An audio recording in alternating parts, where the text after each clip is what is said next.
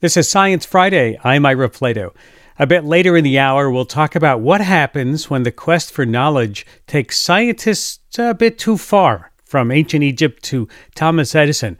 But first, when you're listening to a well practiced speaker, maybe during a lecture or a political event, or even your favorite public radio show, you might notice that they'll take advantage of pauses in a sentence.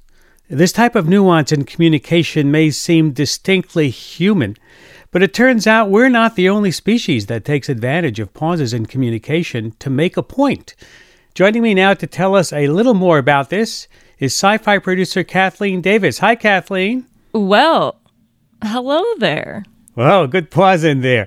Tell me a little bit more about the story you've brought us. So, we know that lots of different types of creatures communicate with each other in different ways but electric fish do something a little bit different. Are you familiar with electric fish? Uh, just a little bit. Are, are we talking here about uh, electric eels? So we're talking specifically about electric fish, so more your your traditional fish. But these fish discharge electric pulses pretty much constantly. And so these pulses tell other fish basic identifying information. And the thing is, when they want to alert other fish to something of high importance, they pause. They pause, huh? Yeah. So, this study really piqued my interest, as you can tell. So, I decided to go to the expert. Dr. Bruce Carlson is a professor of biology at Washington University in St. Louis, and he has been studying electric fish for decades. Yeah, yeah. I, I've been studying these fish for over 20 years now. And what has originally captivated me and what still uh, really intrigues me about these fish is the fact that they possess this entire sensory system, this entire world of communication that is totally foreign to us, that we have no direct access to ourselves. We, we cannot directly perceive electricity in the way these fish can. And it's fascinating to me to think that there is a sensory system out there and a mode of communication that we just can't access. Now, the electric fish that you studied most recently is known as the baby black whale. Is that right? Yeah, that's its common name. Okay, great. And listeners can go on our website to see photos of this fish at sciencefriday.com slash electric fish. But give us your best physical description of this fish for people who are just listening. Well, I think its common name uh, is, is a pretty good descriptor, uh, the baby black whale. It kind of has the basic body shape of what you would expect from a whale, like, like kind of like a sperm whale, I would say, but it's much, much smaller. And it varies from individual to individual, but they tend to vary from kind of a coppery color to a dark chocolate color. And you said that they're much smaller than whales. How small are we talking about? We're talking in the range of a few inches to maybe 10 inches or so. So, this is a fish that uses electrical pulses. So, at a baseline level, how often do they discharge these pulses? For the most part, they're doing it constantly. Wow. Uh, if you go to one of these uh, bodies of fresh water in Africa where these fish are found, and you you drop an electrode in the water, and then you you monitor the voltage on a computer or oscilloscope, or you listen to it on an audio amplifier, uh, you will hear clicks and pops all over the place. These fish are just constantly ticking along. And we actually have a clip of one of these instances of you dropping an electrode in some water. Let's listen to that.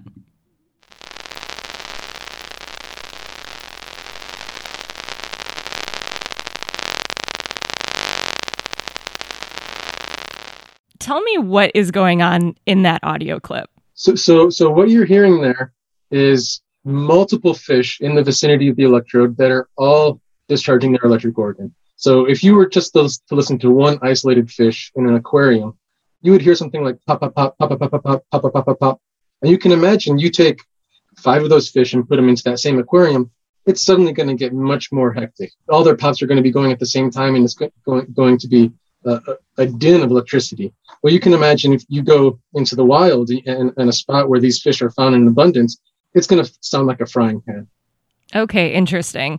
So, you know, if you're looking at the baseline pulses for two fish, are those baseline pulses going to be the same or are they going to be unique depending on the fish? So, the actual pulses themselves are unique for each fish. Okay. So, if you look at the electrical waveform of these pulses of electricity, which is, it's kind of like if you were to look at uh, an EKG trace uh, of your heartbeat. Uh, that's a plot of voltage over time. And every time that your heart beats, there's a characteristic waveform, and it looks exactly the same from heartbeat to heartbeat to heartbeat. Well, it's like that for each fish. Every time a given fish discharges its electric organ, that electrical waveform looks the same from pulse to pulse to pulse. But it's slightly different in other fish. And it's even more different between uh, different sexes of the same species of fish. And it's even more different between different species of these fish. So that pulse, that the electrical waveform of that pulse, it carries identifying information about species, sex, reproductive status, dominant status, and, and possibly even individual identity. Mm. So if I'm a fish, an electric fish, and you are an electric fish, we would both have our baseline pulses, but they would be slightly different. Is that right? Exactly. So now let's talk about your recent research that showed that pauses play a role in communication between these fish. Tell me what you found in this study. Well, what we found is that recording from sensory neurons in these fish that respond to the electric communication signals of other fish, what we found is that when you repeatedly stimulate those neurons uh, with stimuli that mimic the communication signals of another fish, their responses get weaker and weaker over time. And what was required to, to kind of reset their sensitivity back to the baseline was to insert a long pause in this stimulation. And a pause of about one or two seconds or so was sufficient to allow these neurons to recover back to their baseline level of sensitivity. And the really interesting thing we found is that this is also reflected in the fish's behavior. And even more interesting than this is that communicating fish, they seem to be exploiting this phenomenon in the brains of fish that are listening to them. So when these fish are housed together and actively communicating with each other, they're more likely to generate pauses during communication.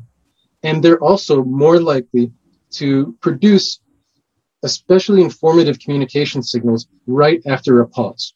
And so what this suggests is that when two fish are communicating with each other, when one fish wants to have a, an especially strong impact on the other fish, it takes a brief pause and then it hits it with, with a, a especially important communication signal. Okay. So while you know, as people, we may pause to make a point while we speak. Uh, it sounds like these fish are kind of doing the same thing. It's sort of that break in the equilibrium gets the attention of other fish. Is that right? Yeah, it's very similar. So, so we know some of the most effective public speakers out there are, are well known to make effective use of pauses during their public speaking. But we also know that this is something that we do uh, subconsciously just in our normal everyday language interaction with each other. Uh, we tend to insert pauses into our ongoing speech, and we tend to insert them right before words that have especially high information content or that might be surprising based on the context. And it seems that these fish are doing something very similar. And this mechanism operating in the brain of receivers, where it needs this reset to recover its baseline level of sensitivity, this exact same mechanism might be operating in humans and other animals as well. And that might explain why it is that we use these pauses in our communication system to emphasize the signals that come after the pause. Now, do you think that they are doing this consciously? There's no reason to assume that, that they're doing this consciously, and we don't need to assume this because we know we do this unconsciously. We do this automatically in our everyday conversational speech. And so there's no reason to think that a fish isn't doing likewise, that it's just doing what, what just comes naturally to it in, in communicating information. Now, I'm going to play a clip here of electric fish pulses, and you're going to be able to tell that there is a difference throughout in terms of the speed in, in between the different pulses. So let's listen to that.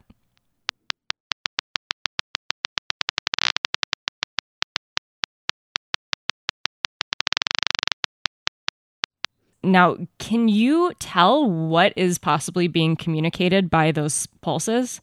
Yeah, so that that was a recording of a of a single fish isolated in an aquarium, and so you could nicely hear the distinct pops.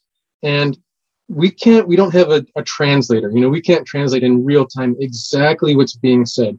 But what we do know is through through lots of behavioral studies by my lab and many other labs, we've been able to relate the production of certain kinds of patterns to different behavioral contexts. And we've been able to play back some of these patterns to fish to see how they respond behaviorally. And in doing that, we've been able to discover that some of these signals, they seem to communicate information such as, this is my territory, back off. Or mm. I'm aggressive, I'm going, going to, to attack. Or I submit, you win. Or I'm, I'm reproductively active and I'm looking for a mate. Mm-hmm. Now, as somebody who has studied this type of fish for so long, I would imagine that this is a pretty exciting discovery. Um, but what does it tell you about what we still don't know about communication in the animal kingdom at large? Well, I think what it tells us is a lot of things that we might take for granted as being uniquely human, especially when it comes to human language, which is certainly special compared to other animal communication systems that it may not be special in any kind of binary way in which it's a quantum leap from animal communication systems to human language. Instead, it may be an amalgamation of various features that are found in a variety of animal communication systems that are brought together in a, a unique way. So, so this this idea of, of pauses in communication, th- these have been described in many different animals, not just humans and not just our fish, but many uh, species of animals. And I think the interesting thing that we discovered here is that that may have evolved across animal communication systems because it's effect- an effective way for senders to have an impact on their uh, recipients. It's an effective way to transmit this information. And by studying these fish, we were able to discover a pretty fundamental and basic neural mechanism that might be responsible for this. Well, this is fascinating stuff, and unfortunately, we are out of time. But in the style of an electric fish, I would like to thank you for joining me today. Well, thank you for having me. Dr. Bruce Carlson is a professor of biology at Washington University in St. Louis. And thank you, producer Kathleen Davis, with that pause that refreshes. This is Science Friday. I'm Ira Flatow. Imagine a novel full of true crime thrillers with just one twist. Every crime in it was committed in the name of science. This is the premise of the new book, The Ice Pick Surgeon, from author Sam Kean. From Cleopatra to Thomas Edison, scientists have been responsible for some dastardly crimes throughout history. We're talking grave robbery, torture, murder, espionage, and more. How do scientists lose sight of their humanity as they conduct their experiments? And what science crimes may be in our future? Joining us to talk about his newest release is Sam Kean, currently based in Washington, D.C. Welcome to Science Friday. Hi, thanks for having me. You know, I didn't think about Cleopatra as being a scientist either. I'm sure most of my listeners don't. How did she get into that realm? She was interested just in general things going on in medicine, in her court, stuff like that. Well, actually, she was interested in a lot of things, things like poisons. She was really interested in sort of the, the dark arts in general. But a question arose among doctors in her court when you can first tell a male from a female in the womb. And she came up with sort of a, allegedly came up with a very dastardly experiment to try to figure the answer to this question out. It involved forcibly impregnating her maidservants and then opening them up at different days to figure out when they could tell the sex of the baby in the womb. Oh, I knew when I picked up the book and I looked at the cover and it said Ice Pick Surgeon, we were in for some some interesting stories from what an ice pick does to your skull to other kinds of stuff. Yeah, I was really trying to look at a lot of different, I mean, basically it's a tour of the criminal arts, but through the lens of science, where scientists are committing these dastardly deeds in the name of science, in the pursuit of knowledge. And what really, I think, sort of fascinated me about these stories was that the pursuit of knowledge is usually a good thing. It's what drives scientists. It's a good thing, a good motivator. But in some cases, uh, the stories in the book show the people got so obsessed with the topic or idea, they just took things way, way too far, trampled ethical boundaries, and often committed crimes in the name of science. Yeah, you do point that out in all the cases. Uh, you you do have a little bit of a a morality or an ethics lesson after the end of each chapter of your book about what was going on there. So let's get right into some of these. Do you, do you have a favorite story? I, a few stories kind of stand out in my mind. The title story about the ice pick surgeon, Walter Freeman, was one that stands out. Uh, there's another story that I really enjoy about the so called anatomy riots Yeah, that was something. Go ahead with that one. Yeah, uh, so this took place in the late 1700s. And essentially at the time, doctors needed bodies to dissect. They needed to figure out how the body's put together. Uh, their knowledge about the human body was fairly rudimentary, and they needed to know more details about it. Unfortunately, uh, they, people just didn't donate their bodies to medicine back then. Uh, there were societal and religious taboos against it. So doctors really struggled to find bodies. And essentially what they did is either robbed graves themselves or they had commerce with what were called resurrectionists or sack 'em up men who would basically rob graves for them and get the bodies to them uh, under the cover of night often. And eventually, especially because they were kind of focusing on poor people, uh, minorities, immigrants, those were the groups that usually had their bodies stolen. And after a while, they frankly just got sick of it and they started to riot. And there were several riots actually in early American history. I think one historian counted like 17 of them or something all over the country. It was pretty remarkable. Uh, but the one I focus on in the book took place in New York City in late 1700s, where essentially a doctor was trying to dissect a body. And some boys, some small street urchins were kind of peeking in the window going, ooh, ah, you know, a dead body. And the scientist was a little annoyed by this and pulled kind of a crass joke in that he started waving the dead person's arm at the boys and said something like, you know, yoo-hoo, this is your mother. I just dug her up. And unfortunately, one of the boys had just lost his mother. And he ran home to the father, was sort of crying about this. The father heard this, marched out to his late wife's grave, started digging, and found nothing inside her grave. And he was apparently not the only one who was mad about this. So we started rounding people up. They got a few hundred people together and they actually stormed the hospital. Some of the doctors fled. Another doctor hid up a chimney and they took the bodies inside. The rioters took the bodies inside and dragged them out to the street, started reburying them, smashed all their equipment. And this basically kicked off a couple of pretty bad days of riots. And one of the main characters uh, who was doing a lot of the dissection and receiving bodies was somebody named Dr. Hunter. Tell us about him. Yeah, he was a really fascinating character. He was based in Scotland in the uh, 1700s, 1800s. And essentially, he was obsessed with dissecting bodies. And he did a lot of really groundbreaking uh, research. And there's no question that if you just look at his science, he did some amazing stuff. But he did again sort of have interactions with the resurrectionists who were digging up bodies. I think he, he personally dissected thousands in his life. So a lot of dealings with these people.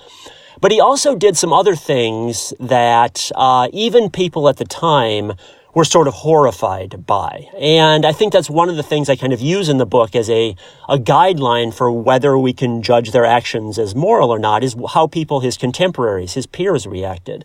And in this case, they were horrified because there was a giant, a man named Charles Byrne. Some tabloids then said he was eight feet tall. He was very, very tall. He would go around exhibiting himself. And Hunter got obsessed with getting Byrne's body and dissecting it and putting it on display. And he essentially tricked uh, uh, Burns, the people in his funeral, uh, and got the body away from them. I don't want to, you know, spoil too much of it, but he essentially pulled some some fast uh, some fast deeds on them and got the body away from them, stole it, and it's still uh, in the museum to this day. So we're still dealing with the fallout of some of these issues even to this day.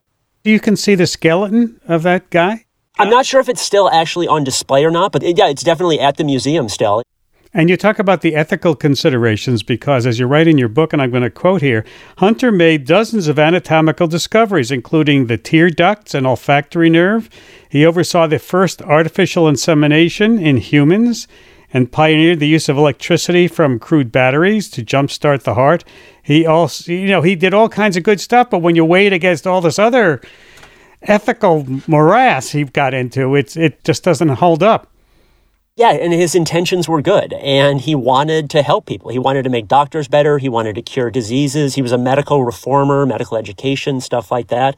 But then, as you said, on the other side of the ledger were all of these kind of bad things he did, where he was tricking people to steal their bodies, uh, digging up the bodies of people who did not want to be dug up and dissected. So, yeah, it's it's a really hard, ambiguous case to understand whether we should think of him as someone who did good for the world or someone who did more bad than good. And you talk about that in terms of the the Nazi atrocities committed on uh, people in concentration camps and people captured by the Nazis, the Mengele type of surgeries and experimentation, where none of that should or could ever be used as as a basis uh, for scientific research. Yeah, I mean, a lot of the the Nazi experiments were just plain sadistic or they were just trying to inflict pain on people. And there's really no medical basis for it. There's no scientific basis and there's really nothing we can learn that's worthwhile from those experiments. So that's why a lot of that has been sort of, you know, buried and forgotten. And we don't really talk about it or reference it because there just was no good medical basis for it. One of my favorite stories in the book is something I have read about and written about over the years, and that is uh, the works of Thomas Edison and the lengths he went to to beat his business rival, George Westinghouse, going so far as to uh, invent the first electric chair. Tell us this. This is a fascinating story. Have you sum it up, please? Yeah, so essentially, Edison uh, was involved in DC current, direct current. And direct current can do a lot of great things. It's the basis of our computer, stuff like that. But it's not so good for transmitting power over long distances. And Edison did not have the patents on AC power generating equipment.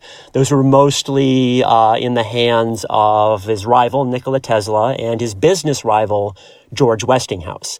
And Edison, you know, for all his great inventions, the phonograph, the light bulb that he developed with his team, all that stuff, his inventions really didn't make a lot of money, and he was very interested in making money. He wanted to fund his research lab, become sort of an American icon, this titan of business.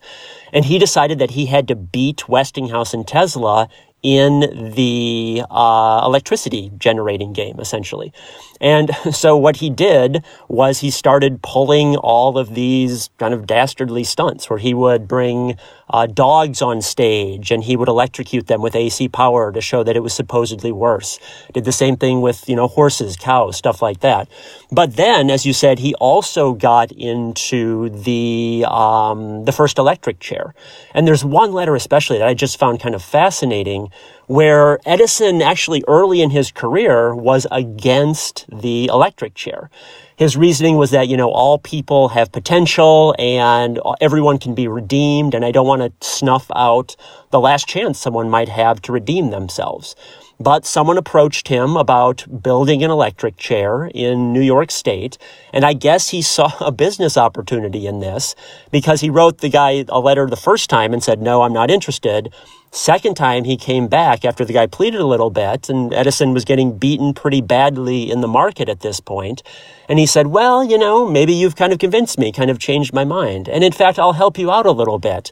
I can point you to the best kind of equipment for this, which is built by George Westinghouse in Pittsburgh. So he very helpfully told him, told this, uh, the man who was interested in building the electric chair to go to his rival and to use AC equipment in order to kill people with it, essentially to discredit George Westinghouse. So Edison really had kind of a ruthless side to him that we don't often see in sort of the popular histories. And of course, his idea was if you could electrocute somebody with AC current, imagine what it could do to you in your own home. Yeah, he had all these wild stories about how even if you would touch like a brass doorknob or something, you would be shocked and you would die. And people were afraid to use keys in their houses when it had AC power because he just told all these wild stories. And essentially he was, he was so popular and famous that newspapers would just reprint anything he said as if it were fact.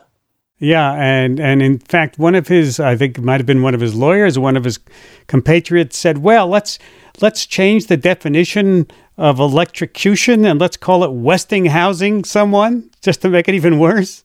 Yeah, they, but they didn't have the word electrocute at the time. So there, they didn't know what to call death via electricity. So I believe a newspaper or something held a contest and they asked people to write in. And there were some really great ones. It was, you know, Electrocuss and Blitzentod and all these great names. But uh, one of Edison's lawyers suggested they try to popularize the word Westinghoused in order to further discredit George Westinghouse. Yeah.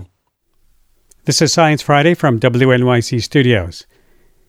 One of the most infamous medical chapters in American history is the Tuskegee syphilis study, where researchers found uh, black men who had syphilis and observed their symptoms for years and without offering them any treatment, even though penicillin was available, and maybe not even informing the patients that they had syphilis. And you recount that in your book. Yeah, uh, as you said, both of those things happened where they did not give them penicillin even when it became widely available. And yeah, in some cases would not even tell them that they had syphilis. Uh, they would also lure them into the clinic with promises of free treatment for, they called it, the euphemism was bad blood if you had syphilis. They just said you had bad blood and they would call them in for, you know, supposed special free treatment, they called it. And once they got there, it was essentially a, a bait and switch. It was some, kind of like right out of a telemarketer's scam book. They would say, it's your last free chance. You have to come in this week. And once they had him in there, they would run tests on them. They would do extremely painful spinal taps on them and really, really abused their trust and their power over these people. And it went on an incredibly long time, decades and decades and decades, until it finally got sort of exposed in the early 1970s. One of the, even the most scandalous things about it that I talk about in the book is that the word exposed isn't even really right because they weren't even hiding what they were doing. And that's kind of one of the more scandalous things is that they didn't really even think this was bad enough where they needed to hide what they were doing. They were publishing papers on this the entire time. And in fact, one doctor involved in the experiment, you, you write, was quoted as saying, My idea of heaven is unlimited syphilis and unlimited facilities to treat it. Yeah, and that is the point where I really think it just kind of, I, I, I, I understood what was going on in their mind. They had stopped seeing them essentially as human beings where the goal of medicine is to cure people, to help people. These people had essentially become biological petri dishes where they could run their experiments. And yeah, I mean, there are some sort of fascinating uh, aspects of any disease, but when you lose picture of them as human beings, that is where I think it really kind of went off the rails. And did you find any commonality in all these stories about the point where the scientists lost the picture of people as human beings? Did it, did it, did you think about that? You know, what, what's going on?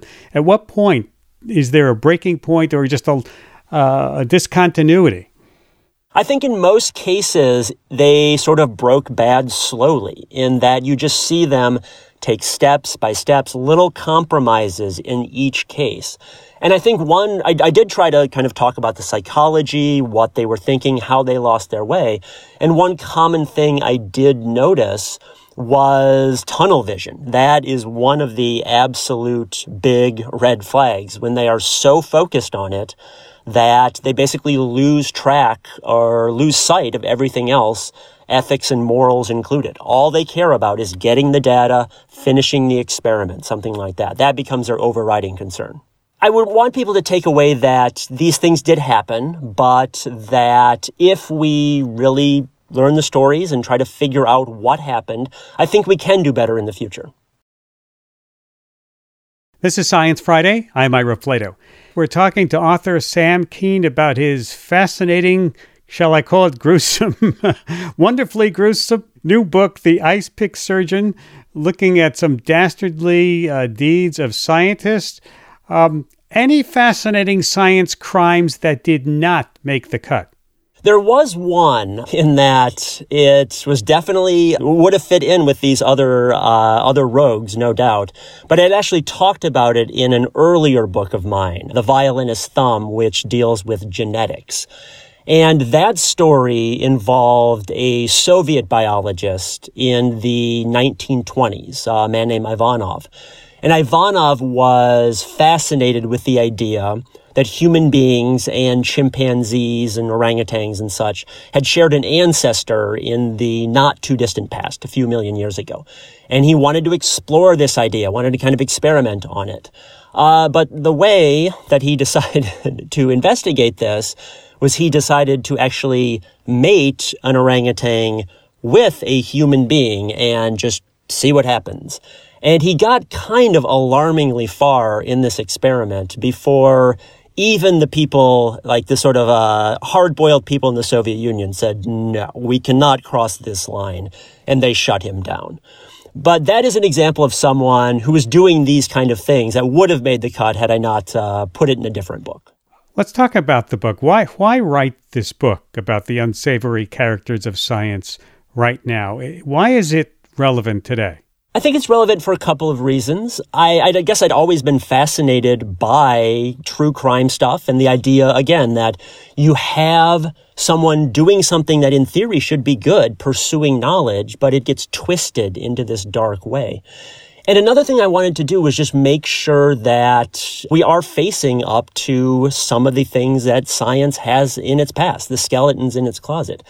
And I, I, think unquestionably science has done much more good than harm in the world, both in curing diseases, new technologies, and even to me, kind of opening up kind of a spiritual aspect. I really think science changes the way you look at the world and it makes you think the world's more amazing than it ever was before. So I love that aspect of science.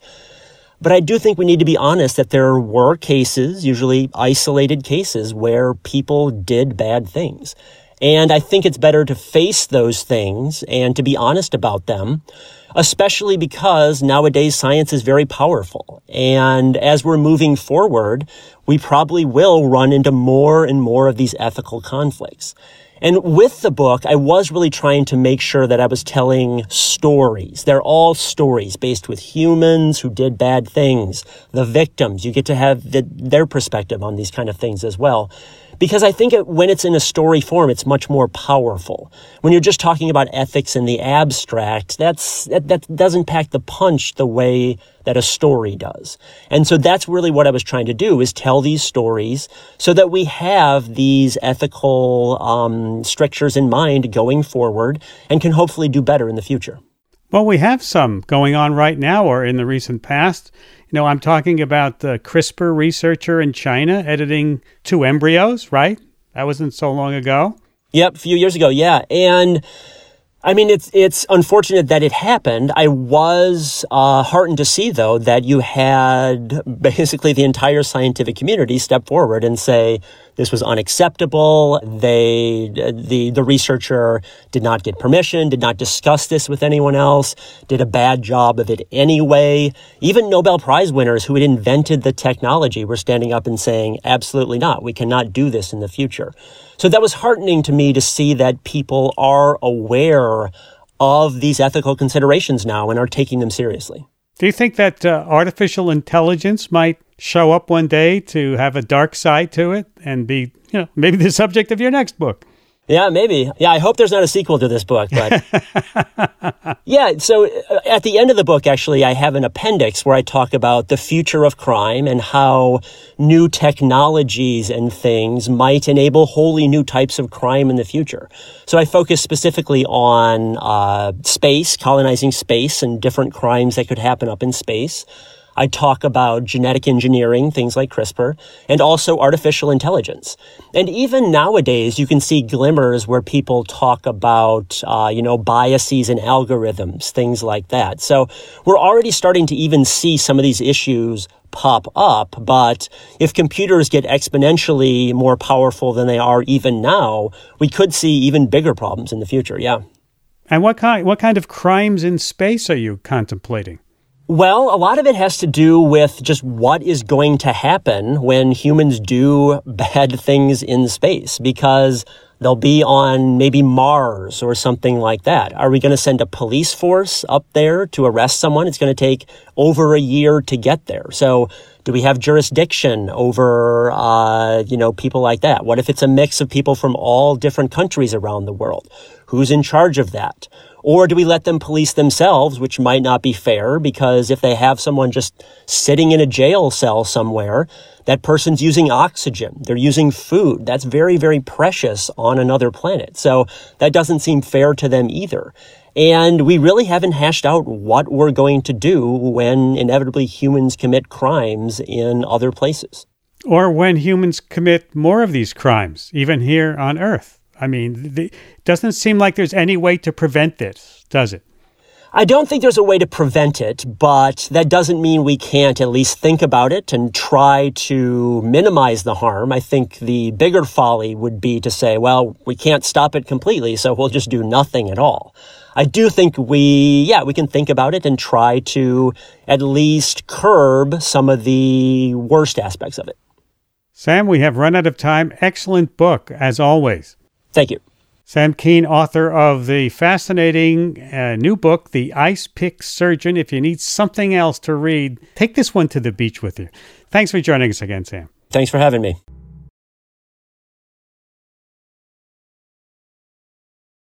For the rest of the hour, a look at lighting.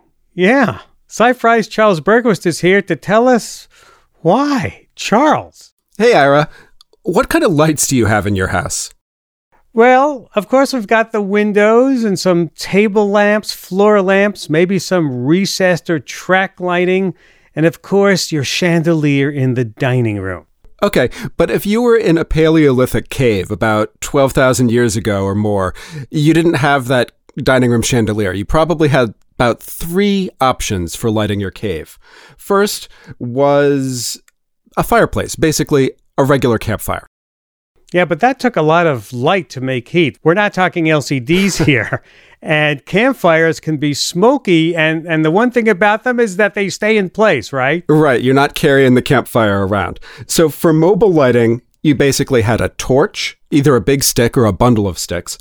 And then there was the Paleolithic stone lamp. That was basically a flat stone with a hole in the middle. And you put uh, animal grease or fat into that hole and some little twigs to make a wick for it. I get it. So you had your big, your medium, your little, different fires for different uses. Right. And so recently, scientists studying Paleolithic art went into the Atxurra cave in northern Spain's Basque country, and they brought reproductions of these different kinds of lights to try them out. They figured out that if you were a cave artist, you probably used a torch when you were trekking deep into that cave, because a torch was bright, but they make a lot of smoke, so they aren't good for being in a confined space for a long time if you're painting something. And you know, that's what I was wondering about. How could they make these paintings with a torch? As you say, sometimes they're deep in a cave and in a pretty tight space. Yeah, not a place you'd want to hang out in a lot of smoke. So they used the torch to explore the cave, but then they switched to the oil lamp for their work light. That stone oil lamp could burn for a long time without giving off a lot of smoke, but it only puts out about as much light as a candle. So you can imagine a cave artist painting just by the light of a flickering candle. Yeah, one candle. Okay, so why did scientists need to go into a cave to figure this out? So, they were trying to get really accurate data on the specific properties of each of these kinds of lights in the cave. Stuff like how long it lasted, um, the color properties, how far you could see using that light. They're using all of that illumination data to make a 3D model of a cave with art, sort of like a high resolution video game, so that you could experience those cave paintings under realistic lighting conditions and maybe get a better sense of what the artists themselves experienced and intended. I asked Iñaki Intxaurbe, a PhD student in the Department of Geology at the University of the Basque Country in Spain, what it was like for him to go into that cave carrying an actual torch. Uh, first thing is that the colors that we appreciate are different. The fire uh, only emits, only produce reddish colors. So we are going to see the landscape in yellow colors, in red color. It's going to be different. Uh, the second thing is that the walls are going to be moving always because the fire is always moving. So the shades are going to be moving. There are going to be a lot of shadows and the smoke also. The smoke also produce a, a different sensation. I don't know. The noise also because the fire is always uh, producing noise. No, the, this type the sparks are this type of things. And when we reach, for example, an area with paintings, the sensations are very magical because uh, we are going to see a horse uh, like they seem to be moving. It's different to, to go, for example, to a cave with modern artificial electric uh, torches, and it's different. Do we know why they chose such an inconvenient place to make their art? I mean, wouldn't you do it where the light was better? This is the, the main question of our research. We we haven't got the answers yet, but perhaps I think that there could be two reasons, more or less. The first reason is that they they want to find a place to put their painting, eh, which only could be seen by the ones that they want. So this painting is not going to be seen for another person of another group or something like this. The second reason is that they didn't have in the mind a, a bison, for example, or a horsey. The caves or a, a concrete wall is telling uh, them to paint the, the horse or the bison. So if this wall is located close to the entrance, they are going to paint the bison there, close to the entrance. But if the wall is located in the deepest part of the cave, they are going to explore the entire cave until uh, reaching this this wall, and they are going to see yeah, there is there this this magic wall, and they are going to paint there. You're listening to Science Friday from WNYC Studios. I'm talking with Iñaki Intxaurbe, part of a team who recently studied lighting in Paleolithic caves. Would the artist painting these pictures have been working by himself or herself? Or did he have artist helpers holding lights for him and yeah, I think that a lot of people know because there is not enough space for uh, big groups, no? But uh, it don't seem the, the work for a single person because it's very dangerous. Uh, you need different torches. For example, we have seen that uh, employing the Paleolithic lights they need more than 40 minutes to reach the areas with rock art.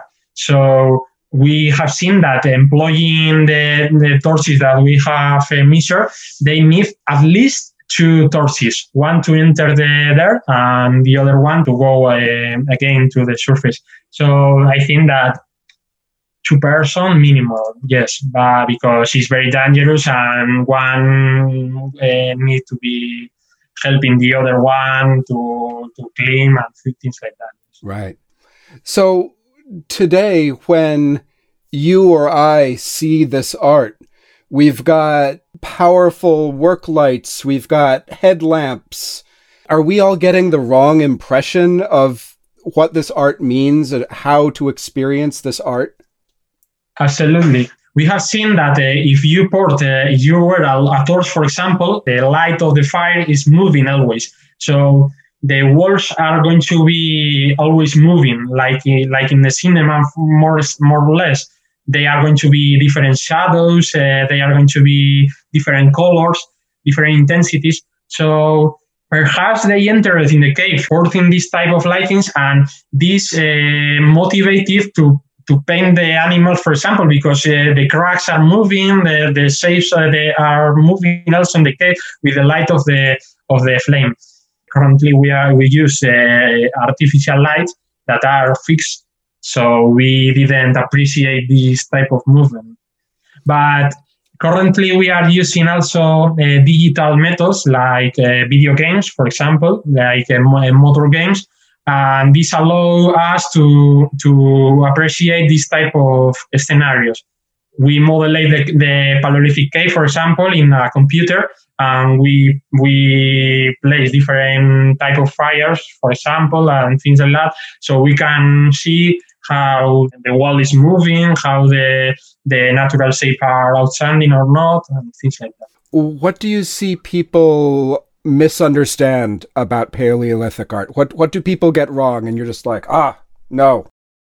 People, if if they think about Paleolithic art, they are going to imagine uh, big animals, very, very beautiful. Um, perhaps they are going to be a caveman painting this in the in the kitchen, but this is not the reality. The this type of paintings usually are in in this magic space that uh, we have been talking before, but uh, they were not made to be uh, for aesthetics uh, reasons. No, they they were we call this Paleolithic art, but really we don't know if it's art uh, because it's something more important than art. Iñaki Intxaurbe is a PhD student in the Department of Geology at the University of the Basque Country in Spain. Thank you so much for taking time to talk with me today. You're welcome. For Science Friday, I'm Charles Bergquist. Nice story, Charles. Thanks for bringing it to us. Thanks, Ira. Always good to talk about caves. And that's about all the time we have for this hour. Charles Bergquist is our director. Our producers are Christie Taylor and Kathleen Davis. Our intern is Emily Zhang. John Dankosky is our news director. Alexa Lim is our senior producer. And we bid a teary farewell to Alexa, who has been part of our SciFri family, what, for almost a decade. Alexa is a terrific producer and a caring comrade, and she has served as an anchor for our team for many, many years, not to mention the only person who could outdad my dad jokes. She will be missed. We wish her well. BJ Lederman composed our theme music, and if you missed any part of the program or you would like to hear it again, subscribe to our podcasts or ask your smart speaker to play Science Friday. Of course, you can email us the old fashioned way, scifri at sciencefriday.com. Have a great weekend. We'll see you next week. I'm Ira Flatow.